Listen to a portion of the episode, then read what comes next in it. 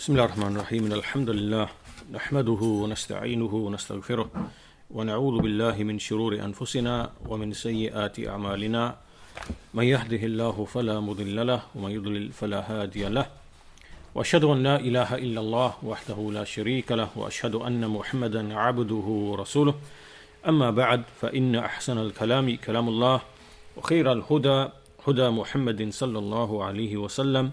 وإن شر الأمور محدثاتها وكل محدثة بدعة وكل بدعة ضلالة وكل ضلالة في النار So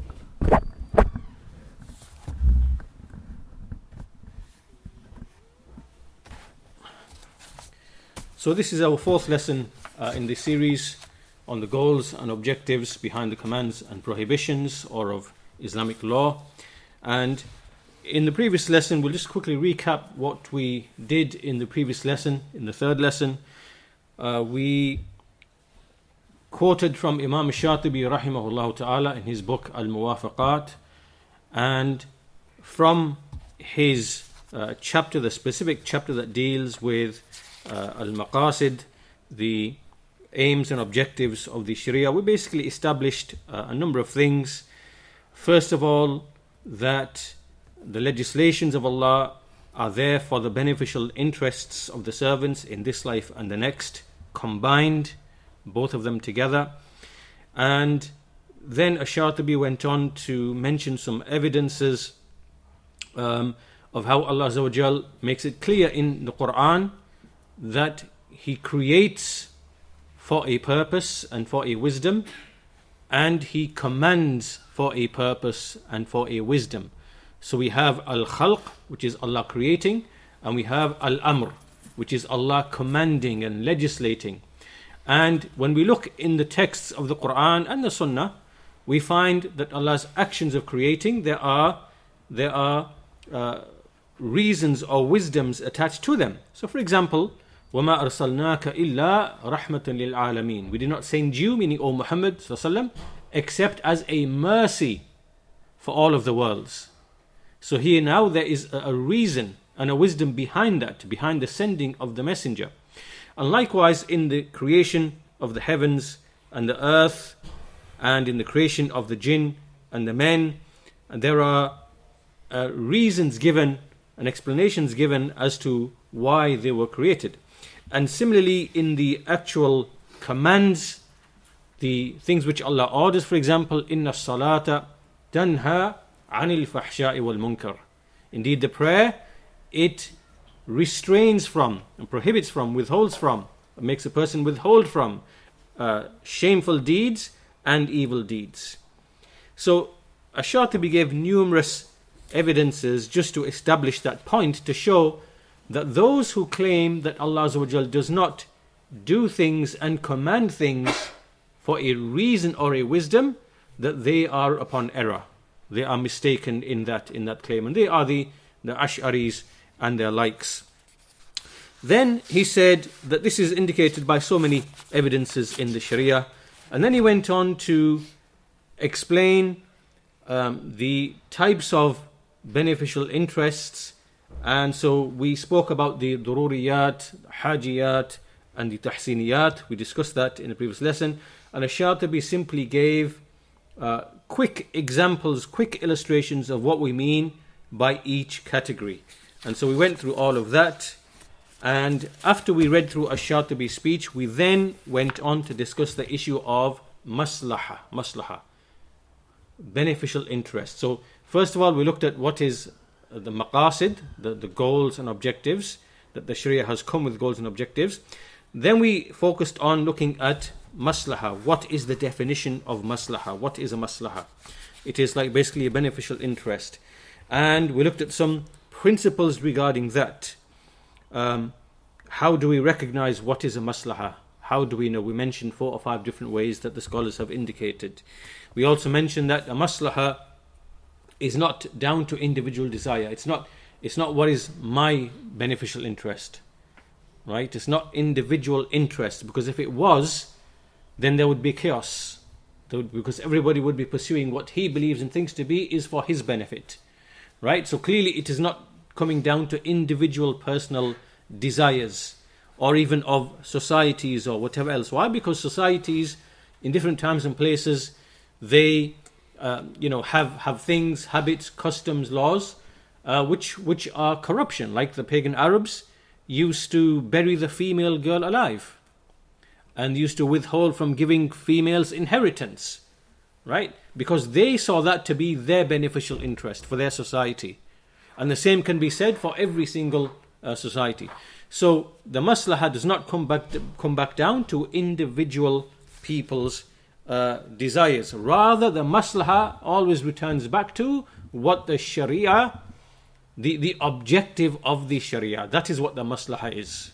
Right? The maslaha returns to whatever the sharia of Allah Azawajal, what it legislates and its uh, objectives. And then we said after that that the maslaha that we are speaking of then basically this maslaha when we speak about this whole idea of maslaha which is beneficial interest then it falls into three levels or three categories which is what you see on, on, on the screen the vital necessities the dururiyat and the needs the hajat and the means of perfection which are the tahsiniyat. Right? So in the previous lesson we gave quick illustrations of each of those three.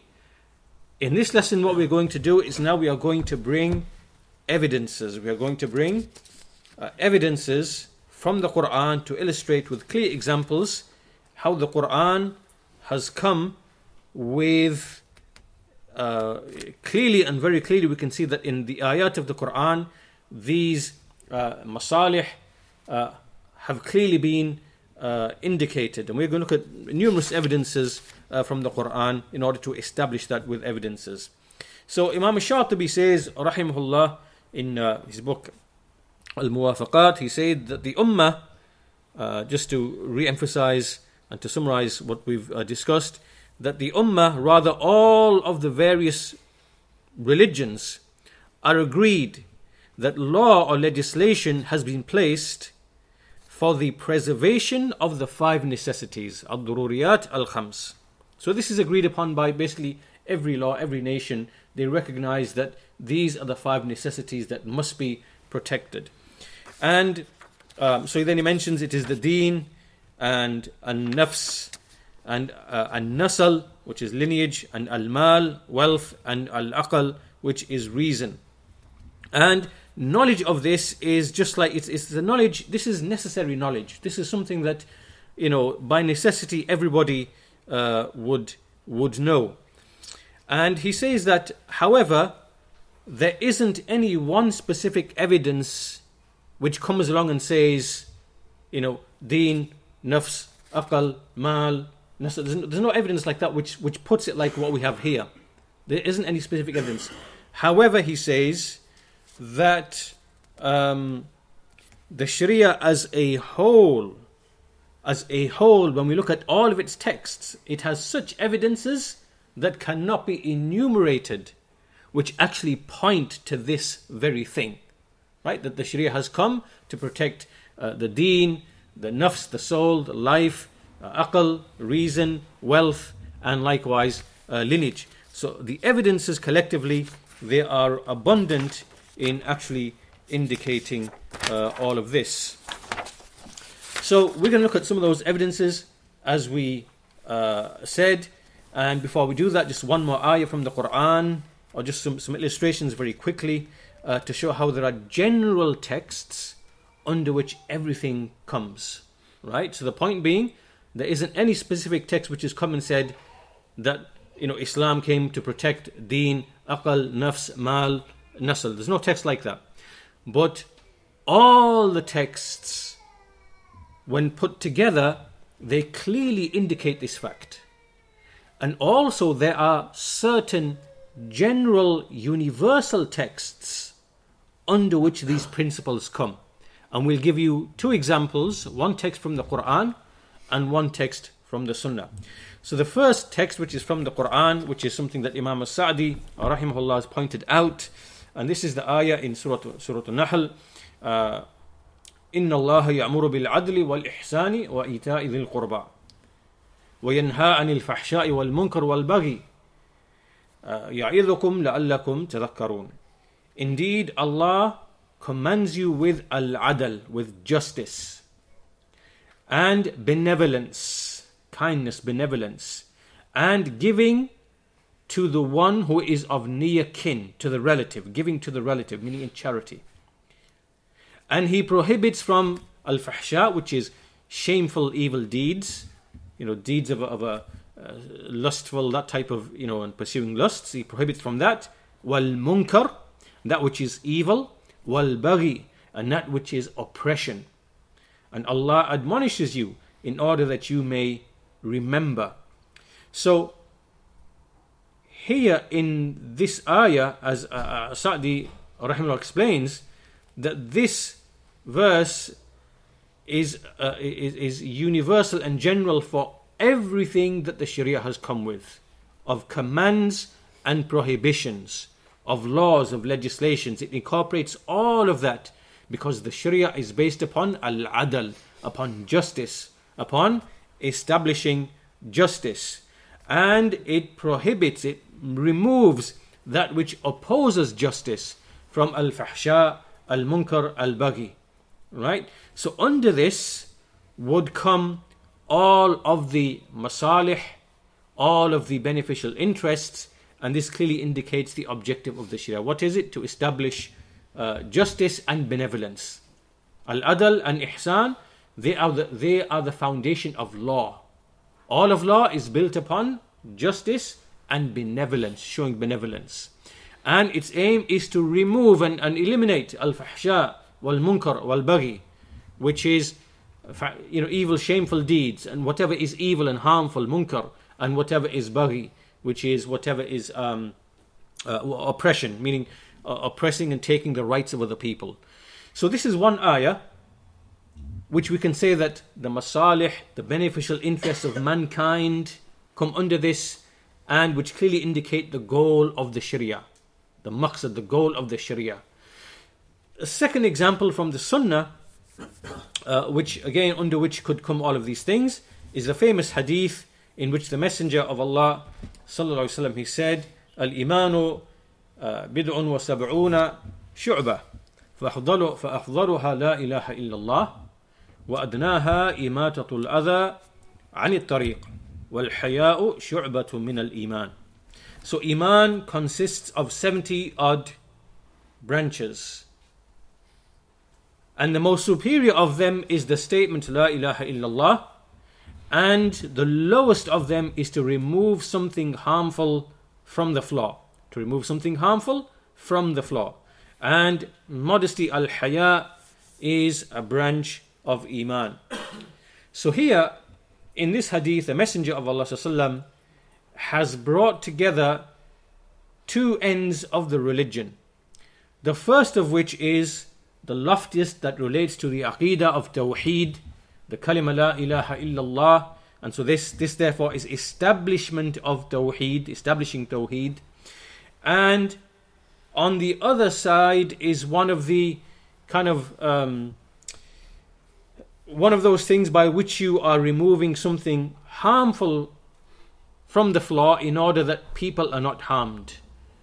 Right? So if you remember in the previous lesson, we said that the Sharia, when it tries to, when, when it when the Sharia uh, legislates in order to actualize these necessities, then it does it from two angles. One is from minjanib al wujud, right, from the angle of existence to make those things exist, and from the angle of minjanib al adam, in, in order to, to legislate so that they, they no longer do not exist, if you know what I mean. So here, for example, the command or the, or the, the statement to say La ilaha illallah, this is to uh, bring about the existence of Tawheed, to establish Tawheed, that a person says La ilaha illallah. And to remove something harmful from the floor is to remove, basically, is to protect you know, which which would come under protection of life and you know, uh, not subjecting people to harm and things of that nature. So this is now removing, removing things that would eliminate safety and that would remove safety from the people. So in between these two things in this hadith, from the kalima la ilaha illallah all the way down to the like the lowest deed, which is uh, removing something harmful from the floor. In between them come all of the other legislations which come into Islam, like for example the prayer.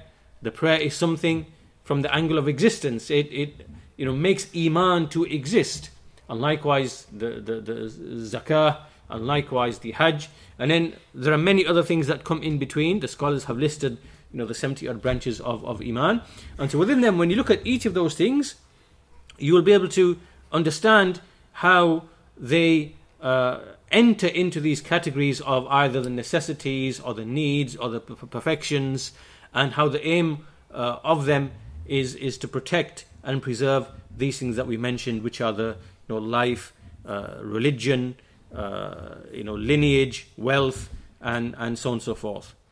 So once these two evidences, so these are two general evidences under which, which we can put, you know, all of this discussion that we are having. Now we move to specific examples. Specific examples where this is clearly illustrated in, in, in the Quran and likewise later in the Sunnah.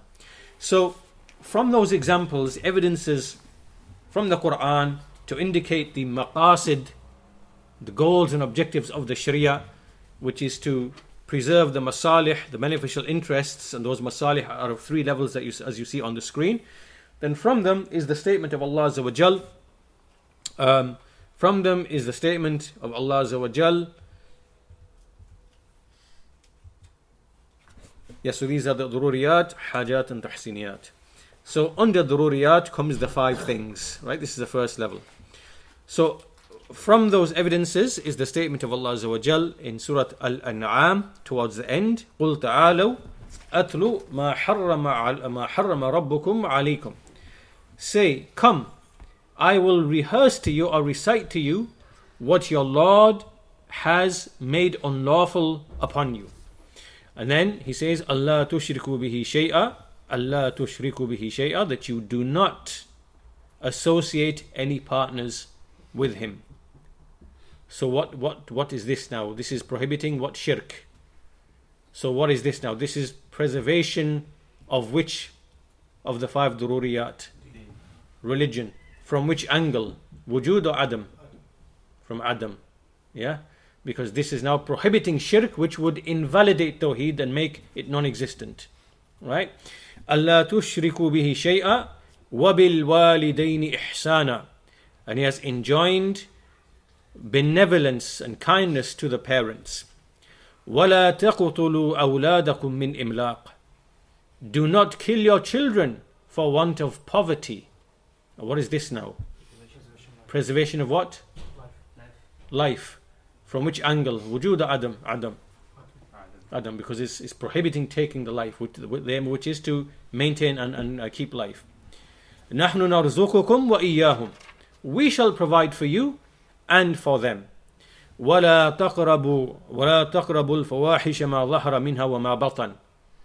Do not approach the fawahish, the shameful, lustful deeds like zina and things like that. Whatever is apparent thereof and whatever is hidden thereof. What necessity is this now? Huh? It is nasl. It is lineage. Yes, it is. It is. It is lineage. Yes, because you know, adultery and things like that they, they confuse uh, the lineage. And from which janib? From the angle of wujud adam? Adam. Well, because these are all prohibitions. These are prohibitions, obviously.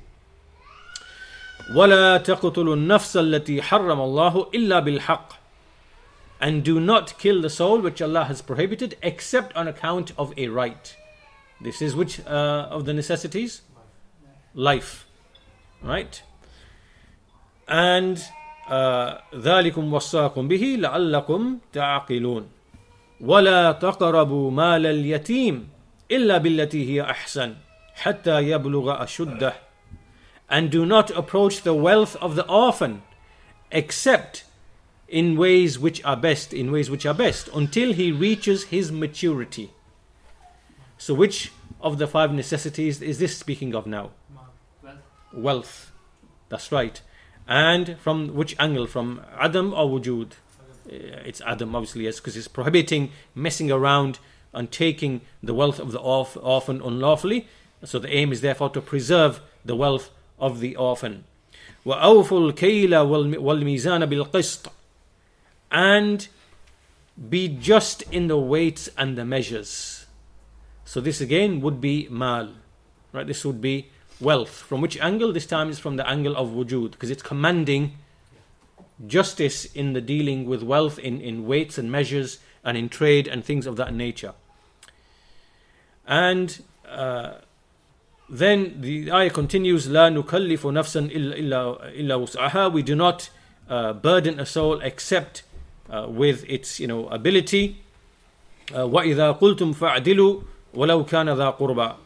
And when you speak, then speak with justice, even if it is in relation to a near relative. And then the ayah continues, وَبِأَحْدِ اللَّهِ أَوْفُوا ذَلِكُمْ وَصَّاكُمْ بِهِ لَعَلَّكُمْ تَذَكَّرُونَ This is what he um, uh, this is what he uh, sorry and, and, and fulfill the covenant of Allah and this is what he advises you with in order that you may remember then the ayah comes at the very end وَأَنَّ هَذَا صِرَاطِي مُسْتَقِيمًا فَاتَّبِعُوهُ and this is my straight path so follow it وَلَا تَتَّبِعُوا السُّبُلَ فَتَفَرَّقَ بِكُمْ عَنْ سَبِيلِهِ and do not follow other paths lest they separate you from his path that is what he advises you with لَعَلَّكُمْ تَتَّقُونَ in order that you may have taqwa notice in these ayat there are three ayat here one two three at the end of each ayah if you paid notice in the first ayah Allah said لَعَلَّكُمْ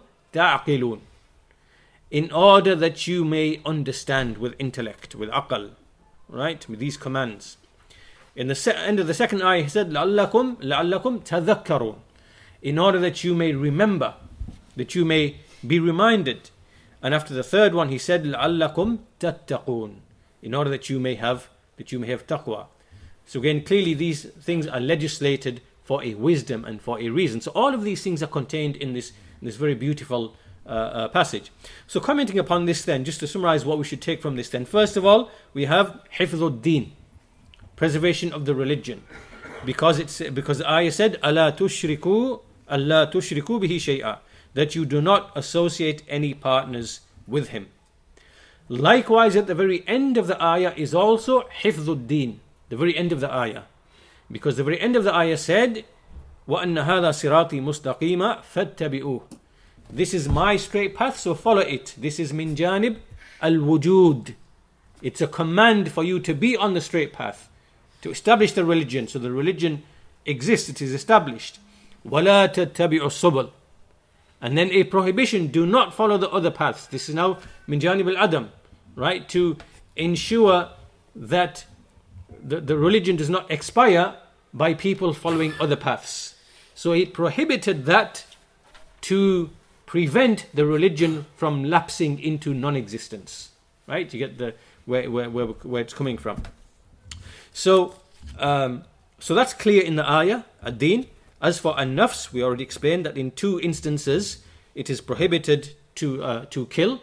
First of all, to kill one's children just because of fear of poverty.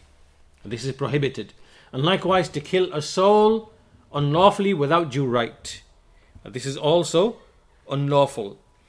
And obviously, the exception is without a due right. Illa bil why is this? Because there are instances in which the killing of a soul is justified.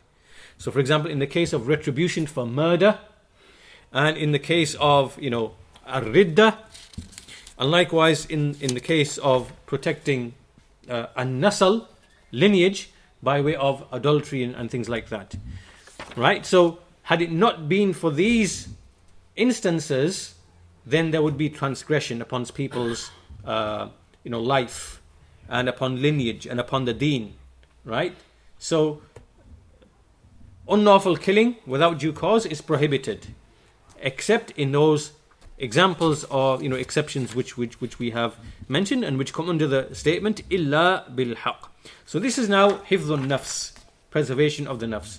As for nasal, as for the lineage, well, do not approach al fawahish, uh, do not approach shameful uh, deeds, ma zahara minha wa ma batan. And from the greatest of greatest of fawahish is az-zina, which is adultery, and which you know Allah described in another ayah, وَلَا تَقْرَبُوا الزِّنَا إِنَّهُ كَانَ فَاحِشَةً وَسَاءَ sabila Indeed, it is, it is a, a fahisha, and it is an evil path, it is an evil way.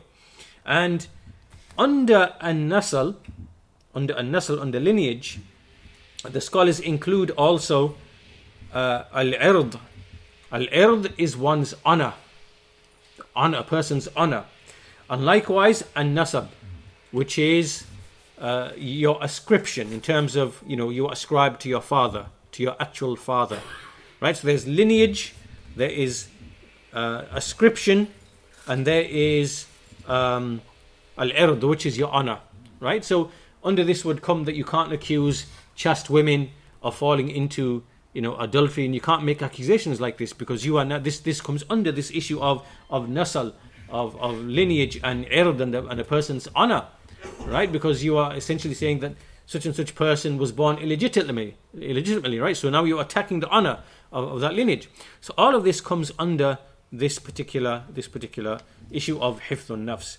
As for hifdhul mal that's clear. Do not approach the wealth of the orphan except in ways that are best and likewise fulfill all of your contracts and your agreements and likewise وَأَوْفُوا الْكَيْلَ وَالْمِيزَانَ بِالْقِسْطِ and, and, and you know give in weight and the balance in the weights do justice and uh, with justice all of this is to do with mal and finally as for aqal um, well the ayah said لَعَلَّكُمْ تَعْقِلُونَ in order that you may have aqal so clearly these legislations are there in order for you to acquire understanding, to have aql, for you to understand the wisdoms behind these legislations so that you acquire aql. So that's included in the passage. So this is a very beautiful passage to illustrate the, you know, for, for our purposes, to illustrate the, the point. A second example then, this is now in Surah Al Mumtahina, the 60th surah and this is verse number 12. And in the surah, Allah Azza He says, Ya ayyuhan nabi, إذا جاءك المؤمنات O Prophet, when there come to you the believing women, يبايعنك على أن لا يشركن بالله and they give you the pledge of allegiance that they do not commit shirk with Allah أن لا يشركن بالله شيئا ولا يسرقن ولا يزنين and that they do not steal and that they do not commit fornication um, وَلَا يَقْتُلْنَ أَوْلَادَهُنَّ and that they do not kill their children وَلَا يَأْتِينَ بِبُحْتَانٍ nor do they come with a like a slander يَفْتَرِينَهُ بَيْنَ, بين أَيْدِيهِنَّ وَأَرْجُلِهِنَّ they do not come with something that they fabricate between their hands and their and their legs what this means is that they do not come with an illegitimate child that they've had an illegitimate child and then ascribe it to their husbands. Right? Because this now is to fabricate a huge lie to, to make a slander. You know, that they've brought from between their hands and between their limbs. Between, you know, meaning the, the child that is what. And وَلَا يَعْصِينَكَ فِي مَعْرُوفٍ nor, nor that they disobey you in that which is good. فَبَايِعْهُنَّ وَاسْتَغْفِرْ لَهُنَّ اللَّهِ So give them the pledge of allegiance, meaning upon this, and ask Allah to forgive them. إِنَّ اللَّهَ غَفُورٌ رَحِيمٌ so now, in this in this in this ayah, if you look at what was it that the pledge of allegiance was given upon. So let's go through it one by one. When there come to you the believing women who give you they, they give you the pledge of allegiance upon, firstly, Allah yushrikna billahi shay'a. They do not associate any partners with Allah. What is this? Hifdud din from the angle of Adam. Right? Number one. Number two, وَلَا يَسْرِقْنَا They do not steal. This is preservation of what? Wealth from the angle of Adam. وَلَا يَزْنِينَ Nor do they commit fornication. This is hifz of what?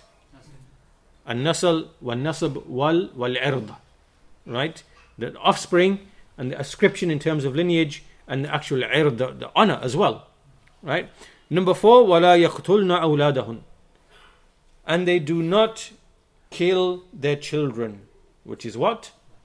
Preservation of life, of, of nafs.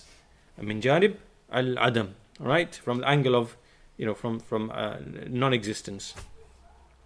in other, in other words, to prohibit that which would make life to be non-existent. Right? That's that's what is meant. So this is hifdhun nafs. And as for aql, it wasn't mentioned, but uh, it can be considered to be a part of a nafs, the soul, the self, because aql comes under a person's self. And so this is another illustration of how the dururiyat they come under, you know, the, uh, as evidence for the dururiyat. Another example that can be given is also at the end of Surah um, Al Furqan when it mentions the traits and the qualities of the believers. وعباد الرحمن and the slaves of Ar-Rahman الذين يمشون على الأرض حونا those who walk upon the earth with humility وإذا خاطبهم الجاهلون قالوا سلاما and when the ignorant people address them they say peace and then it continues mentioning some of the other traits والذين يبيتون لربهم سجدا وقياما those who spend their night bowing and prostrating so this could be preservation of the religion from the angle of wujud meaning doing acts of worship uh, والذين يقولون ربنا اصرف عنا عذاب جهنم so they ask Allah to uh, turn them away the punishment of the hellfire and then the ayah continues and two verses later it starts describing some of their qualities so the first of them والذين إذا أنفقوا لم يسرفوا ولم يقتروا وكان بين ذلك قواما those who when they spend they are not excessive nor are they niggardly, but they are in a moderate path between that. So this now is preservation of wealth, of mal. Right? From which angle? From both angles. Al wujud wal adam. Because it said those who are neither those who are not excessive, so it prohibits excess, and it also uh, you know does not make you know not, not to be tied in niggardly with your wealth because then you are preventing that wealth from reaching who it should be reaching, right? Which could be your family dependents or charities, zakat, things like that, right? So otherwise, that, that wealth will be taken away from those people. And so that, that necessity is, is taken away from those people. Then, in the next ayah, uh, وَالَّذِينَ لَا يَدْعُونَ مَعَ اللَّهِ, مع الله إِلَهًا آخر. And those who do not invoke alongside Allah another deity. This now is hifdhuddin from the angle of from the angle of adam, meaning to prohibit that which would otherwise make the deen non-existent, which is shirk, shirk with Allah. And it continues, وَلَا يَقْتُلُونَ النَّفْسِ الَّتِي حَرَّمَ اللَّهُ إِلَّا بِالْحَقِّ And they do not kill or t- take a soul which Allah has prohibited, unless on account of a due right. This now is hifdhun nafs, right? By prohibition, by way of adam, by prohibit, prohibiting that which would make life non existent. Wala yaznun, and nor do they commit zina, commit adultery, fornication. So, this again is preservation of nasal and following from that uh, uh, nasab and uh, al ird, honor and ascription in terms of lineage. وَمَنْ يَفْعَلْ ذَلِكَ يَلْقَ أَثَامًا And whoever does that, then he will fall into a sin. يُضَاعَفْ لَهُ الْعَذَابِ يُضَاعَفْ لَهُ الْعَذَابِ يَوْمَ الْقِيَامَةِ وَيَخْلُدْ فِيهِ مُهَانًا And so him for, for him will the punishment be doubled on the day of judgment, and he will be in there, remain therein with you know humiliation. So this is the third example, and the fourth example that we can give is in Surah Al Isra, the seventeenth surah, and there is also a, like a lengthy passage where there are many commands and many of the ahkam of Islam, many of the laws of Islam which are mentioned in this beautiful passage. So we'll mention we'll, we'll mention some, some of them. So the passage begins in uh, verse number 23 وَقَضَى رَبُّكَ أَلَّا تَعْبُدُوا إِلَّا إِيَّهُ وَبِالْوَالِدَيْنِ إِحْسَانًا And your Lord has decreed that you worship none but Him. So this is حفظ min janib al-wujud. Right? He has commanded that you worship none but Allah. So this now is establishing the religion by way of you know uh, something that, that gives it its existence, which is to worship Allah alone.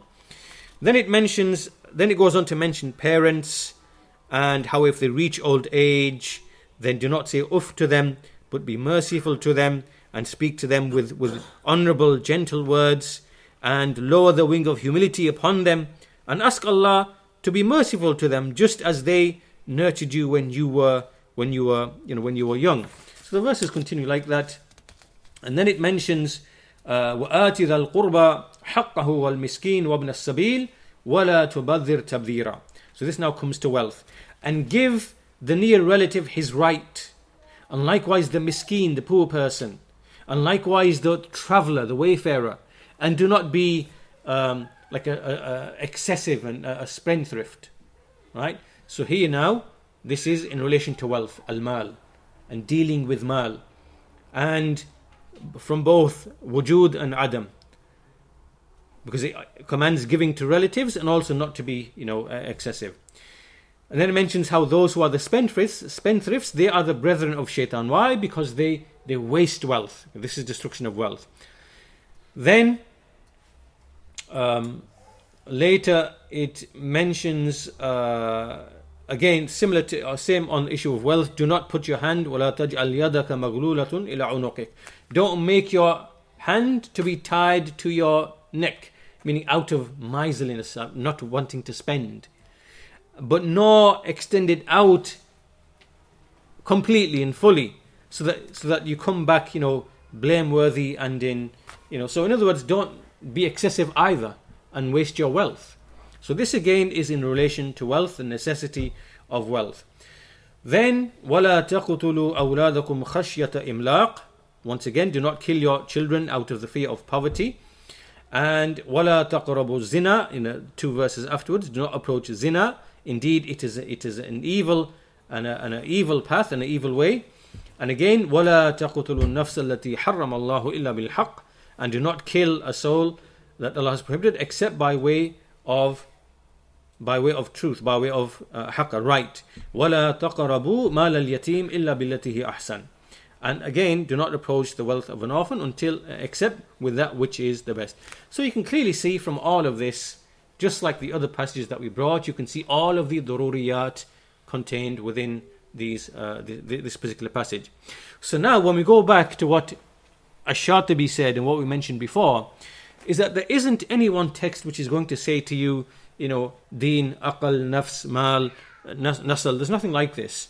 But when you look at all of these texts and you look at all of these passages and the rulings, you can clearly see that it is clearly evident that there are certain necessities that the Sharia, in its laws and prohibitions, is protecting and preserving.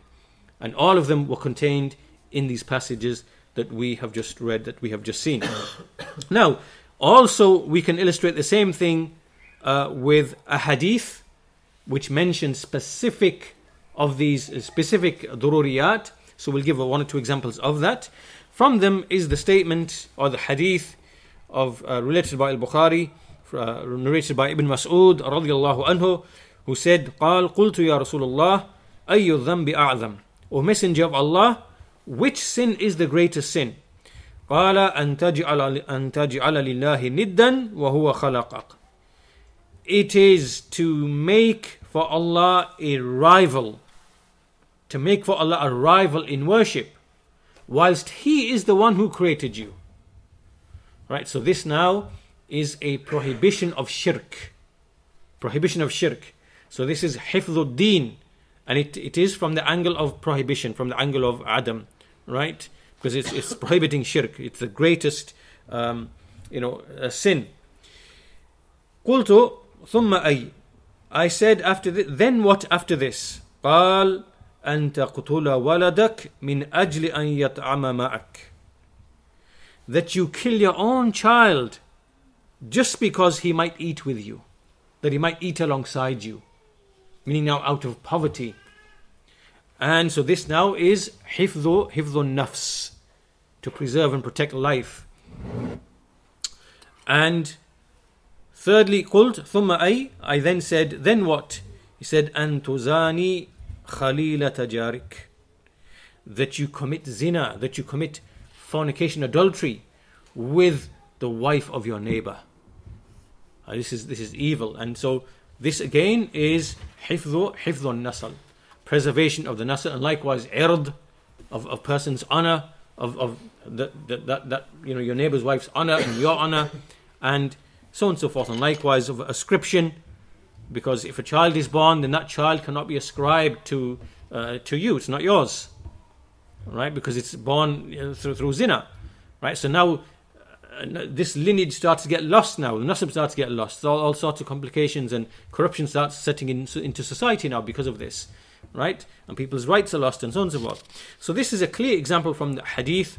Um, and another example that could be given from the angle of hifdhu, nafs is the hadith that mentions that the uh, the blood of a Muslim is inviolable. The one who testifies none has a right to be worshipped except Allah, and Muhammad is the Messenger sallam, except on account of three things: a nafs bin nafs, right? Retribution, life for life. Wa zani, you know, married uh, adulterer, like a married fornicator. Min ad-din, at-tariku lil jama'ah, and the one who you know, uh, the one who abandons his religion abandons the jama'ah. So these are just some texts from the um, from the uh, hadith under which we can clearly see in a specific sense that the maqasid, the, the, the are clearly mentioned uh, and examples uh, have been given of that.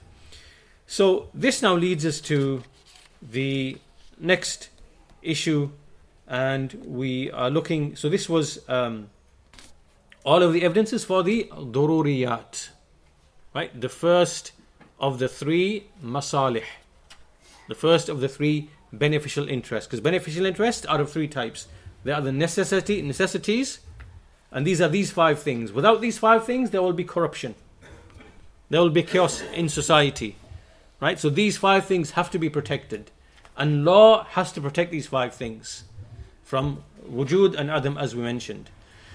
Then after this we have the hajat. We have the those things which are the needs. And as we explained before, the needs they are those things the, the word haja it means a need or something that falls short of what is desired, of what is desirable. And what is the difference between a need, a haja, and al ittirar? Al ittirar is compulsion. Right? So you can be in need and you can be compelled. These are two different states. Right? When you are in need, when you, when you have haja, when you basically have a need, then this is when um, you will be in difficulty if you don't have it. You'll be in difficulty if you don't have it. Whereas ittirar, where you are, are compelled, then you will suffer harm if you if you do not have it. Right? So a need, you know, like we said before, um, a need is something that removes difficulties and hardships from your life. Right?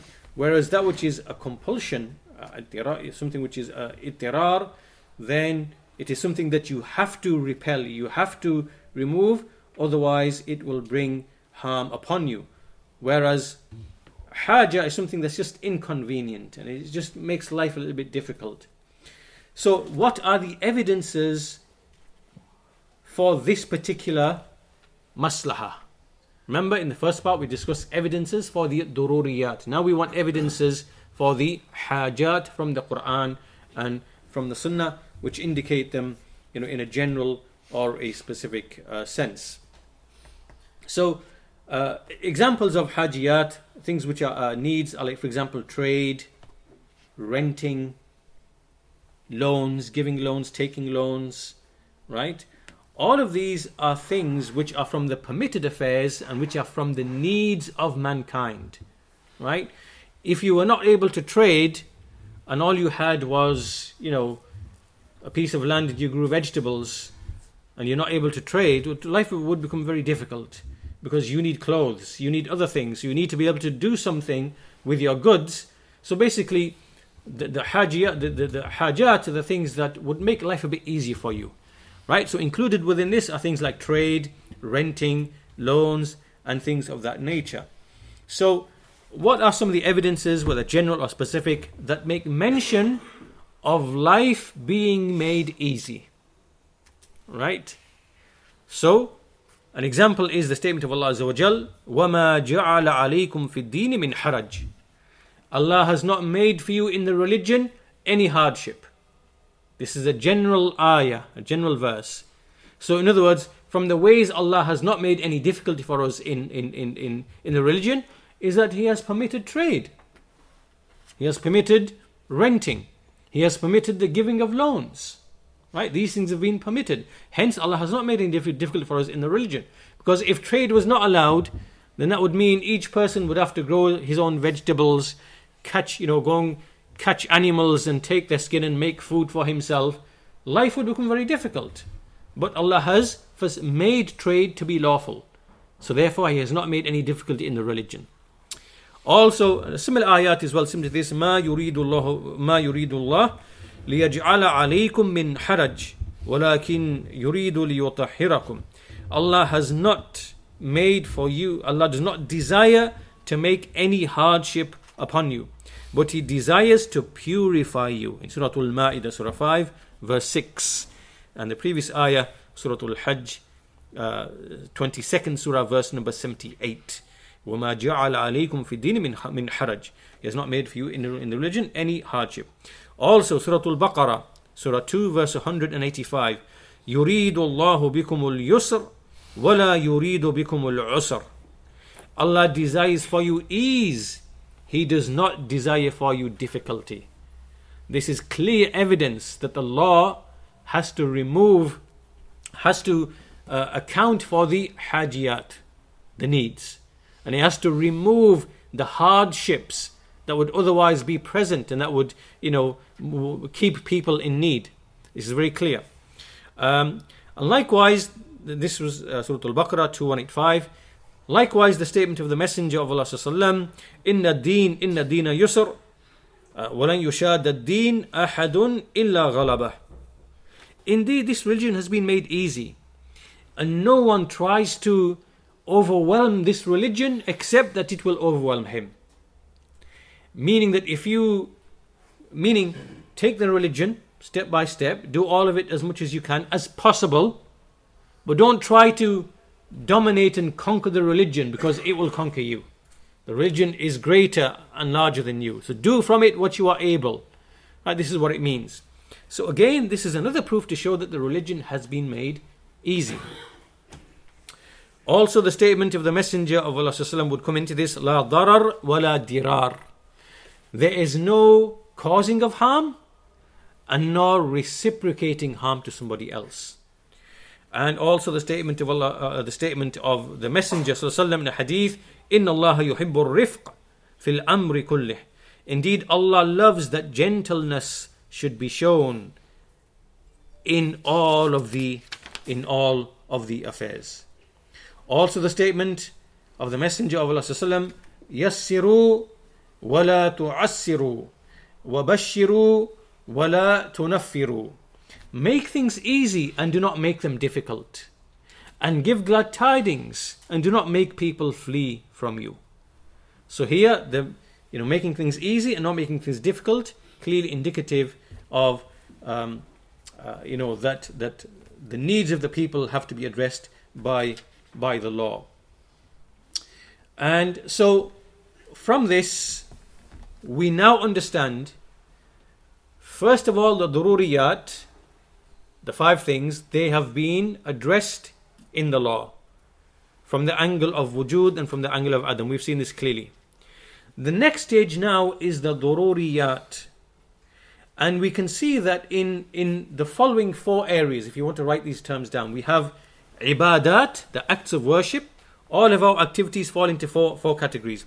The ibadat, the acts of worship, and the adat, adat is the customary habitual things that we do. The adat, just customary habits. And the mu'amalat, which are the dealings that we have with each other. And the jinayat, the crimes. All human actions can be put into these four categories. You are either worshipping, you are either worshipping, or you are engaging in trade and dealing with somebody else, or you are just doing something which is customary and habitual, a custom or a habit, or you are committing a transgression, you are committing a crime.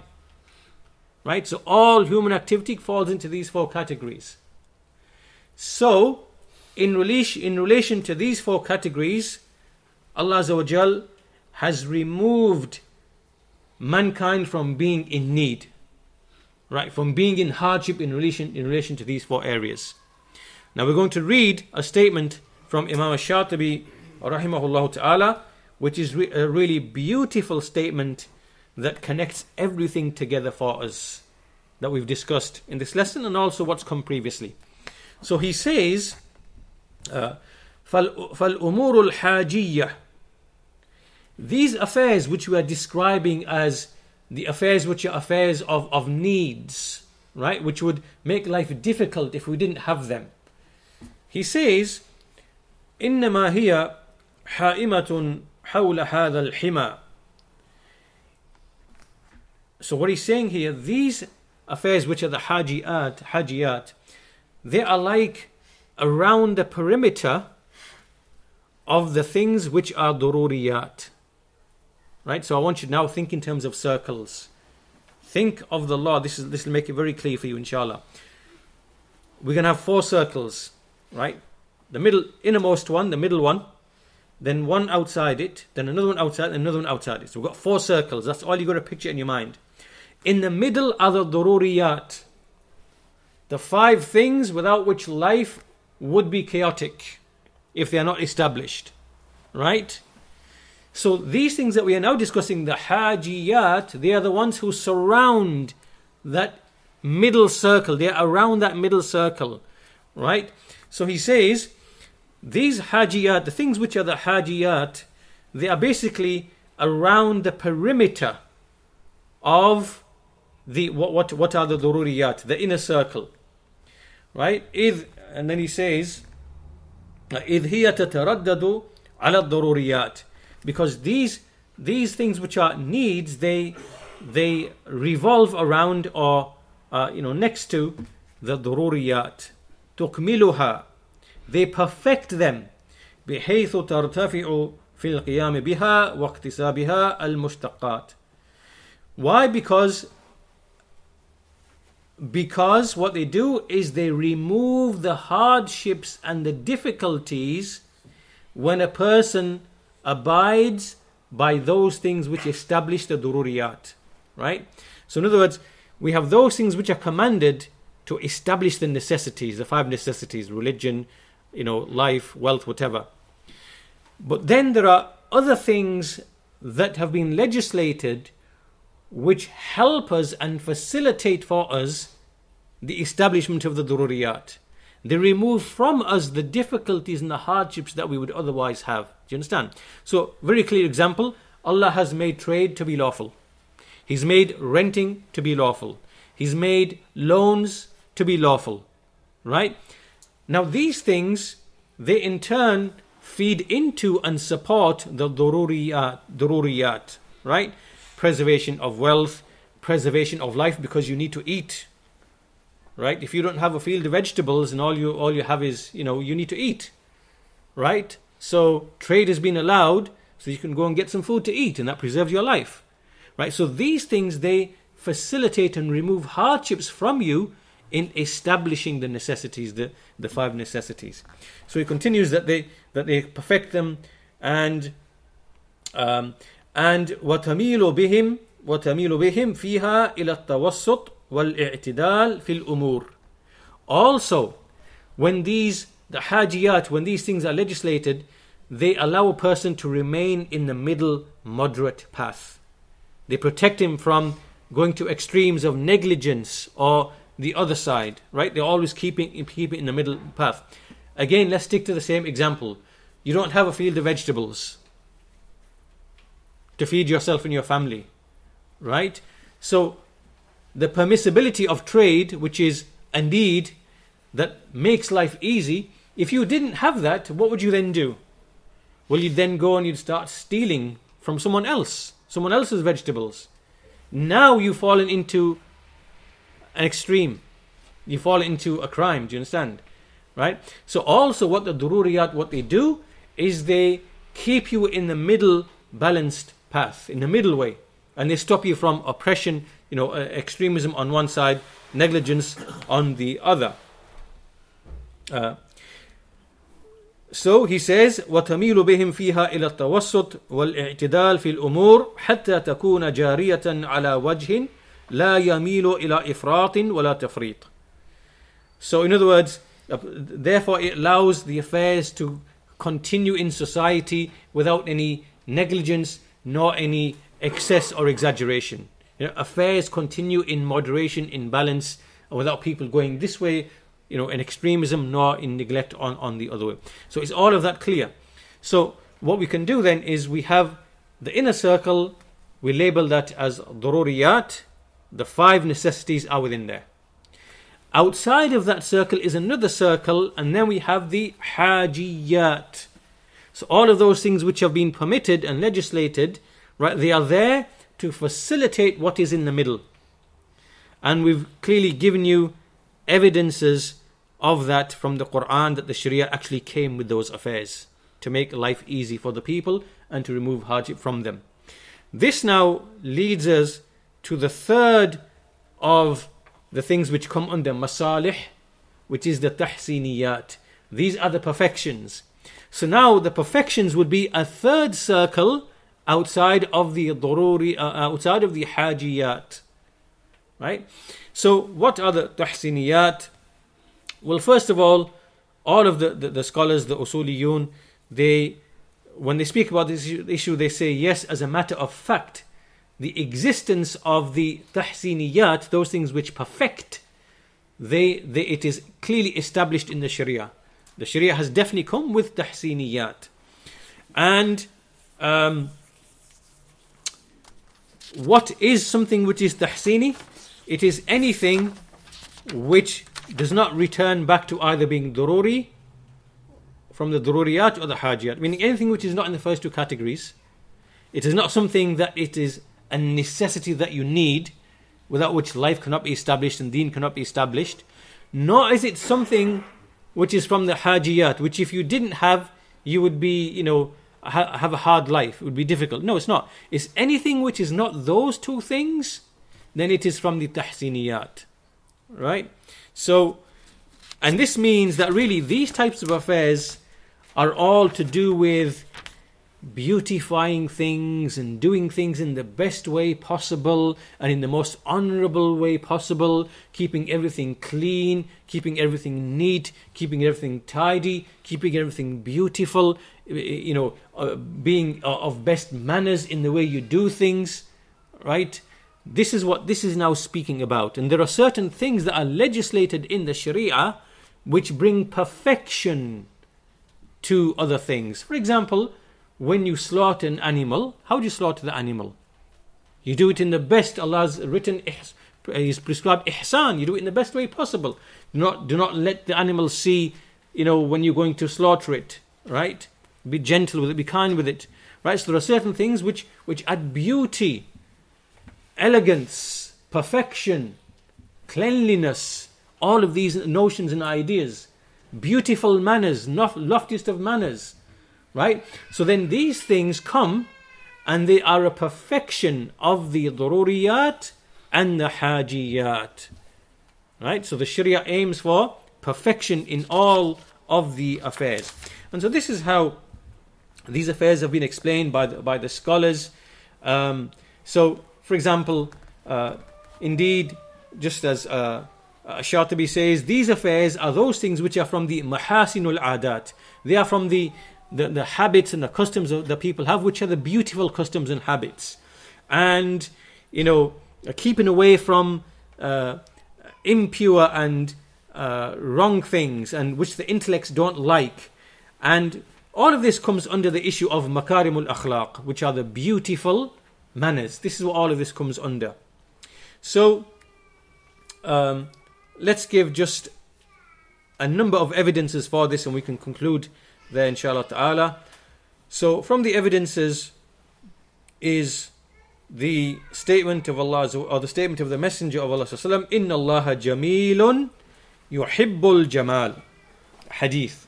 Inna Allah Jamilun Yuhibbul Jamal. Indeed, Allah is beautiful and He loves beauty. And He loves beauty. And likewise, the Messenger of Allah, he said, Innama bu'ithtu li'utammima makarim al-akhlaq. Indeed, I have been sent in order to beautify, to, to complete the most noble of manners. And likewise, he said uh, in another narration, لِأُتَمِّمَ صَالِحَ الْأَخْلَاقِ The most rectifying or righteous of, of manners. So all of this, what does this come into? Is talking about how to um, make everything as perfect and smooth and beautiful and elegant as possible because by doing this the society as a whole it functions even better. Right? So when you trade and you trade in ways that add beauty and perfection so when you trade for example bring a witness. Bring a witness to the trade so that doubts and disputes can can can can, can be repelled. Right now you've done something in an elegant and beautiful way. And it will not allow problems and rifts to arise in society. Now, this is an example right? And many examples can be given. Like when you when you pray pray in clothing which is clean and uh, beautiful and perfumed this is beautification right? And so the same thing applies to everything across the board. So the Sharia has indeed come with tahsiniyat to add perfection, to add beauty. And so this is the evidence. These are the evidences. Inna Allah jamilun wa yuhibbul jamal. Indeed, Allah is beautiful and He loves uh, beauty. So this now is another circle that comes outside of the dururiyat and the hajiyat. So now we have the tahsiniyat. Then there are there is one more level, what we call the mukam, uh, mukammilat. So this is everything which is not of these three categories. And what they do is they come outside, and now this is the fourth circle. These are the mukammilat, right? These are additional things which, um, you know, they they complete everything. They complete the necessities. For example, um, the prohibition of bid'ah and the prohibit and punishing the innovator. This is a completion of the religion because this makes sure that the religion is protected. Because bid'ah is something that causes the religion to be distorted, to be altered.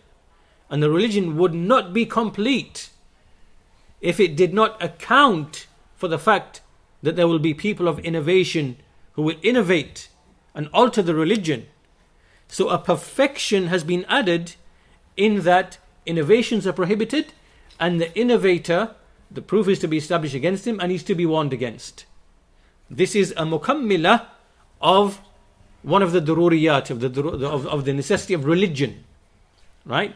And then other things exist likewise for, you know, for, for, for life and, you know, wealth and whatever. And likewise there's mukammilat for the hajiyat. There are things which perfect the hajiyat as well, the second level of the circle.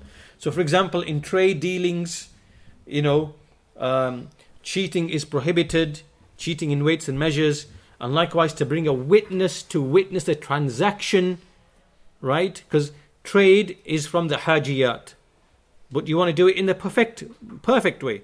So you bring witnesses. You always make sure it's documented. You bring witnesses. The terms of the contract are fully explained, not ambiguous. and You bring a witness. All of this is now is adding perfection. So there are things which are mukammilat for the hajiyat, right? And so on and so forth. So to, to kind of conclude our lesson there for today, then inshallah ta'ala, uh, we have given textual evidences from the Quran, from the Sunnah, for the masalih and the three levels of the masalih, uh, the dururiyat, hajat, tahsiniyat, we've given them in a general sense, right? Inna Allah, inna Allah ya'mur bil adl uh, wal ihsan, the first ayah, and also the hadith of uh, the 70 odd branches, right? In a general sense, in which all of these masalih enter. And then we gave specific evidences that highlight the dururiyat, right? The four passages from the Quran. Then we did the same with the hajiyat, ayat from the Quran about removing hardship, difficulty. Then we did the same about the tahsiniyat, right? Inna Allah uh, jamilun wa yuhibbul jamal. And then at the end we mentioned the mukammilat, additional things by which the daruriyat and the hajiyat and the tahsinat that they are perfected even further. All of this shows the beauty of the deen of Islam. And obviously this is just we are just giving you like a framework here. Then the more you go further and study and look at the ahkam of the Sharia and how they fulfill these objectives, you will see the beauty of this of, of, of this law. So this is just simply giving you that uh, basically that, that framework within which to now start looking at specific texts and putting them into their uh, proper place. So key thing to take from this, you can do that diagram, four circles in the middle, al-dururiyat, then they are perfected by the hajiyat, then they are protected uh, perfected by the tahsiniyat, and then everything is completed by the mukammilat. That's the basic structure of everything that is in the Sharia, right? And this is how it is, how it is, uh, you know, uh, how it is. So with that, we will conclude our lesson there for today, inshallah ta'ala. And this is our fourth lesson. Perhaps we may have just maybe one or two more lessons uh, in this respect. Um, the aim was just to really give you an opening into this topic so that you can start to appreciate um, you know the commands and the prohibitions and then use this as a stepping stone for further study. So we'll stop this lesson here for today inshallah. In the next lesson we could start giving specific examples of for example the prayer the wudu um, and things like that and just speak of some of the wisdoms and the benefits in these affairs which have been legislated. Maybe we can finish with that inshallah ta'ala in the next lesson and perhaps that will conclude uh, this series uh, or perhaps we can even go in, into further detail depending on you know how, how far we want to we want to take this inshallah. So we'll conclude there and we'll continue in the next lesson. Walhamdulillahi rabbil alameen wa sallallahu ala nabina Muhammad wa ala alihi wa sahbihi ajma'in.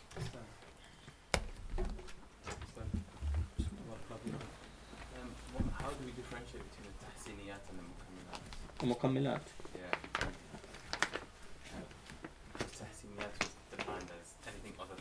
yeah that, that, that would have to go down uh, into um, specific examples take a specific example of a thing which has been commanded let's say it could be a loan or a rental agreement or something and then we look in the sharia and look at all the specific details like the, the shurut so when you go into the shurut that specific conditions that relate to that thing you'll start seeing the the, the tahsiniyat or, or the mukammilat of that.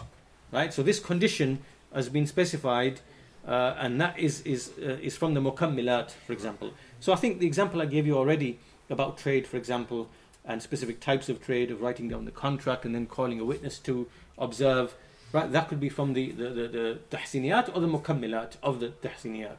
Right? So we'd look at this on a, on a case by case basis, uh, whatever that specific issue was. Yeah. Yeah. So, it, you know, in, in every specific case, it would be unique. In some cases, there would be tahsiniyat, and that would be it. In some cases, there would be mukammilat, but we'd have to look at it on, on an individual case by case basis. Yeah. But yeah, so it doesn't mean that it applies in every single issue. It's on a case by case basis, yeah. And the scholars often illustrate and exemplify that when they give the example. So if we come across that, we'll explain it next in the next lesson, inshallah.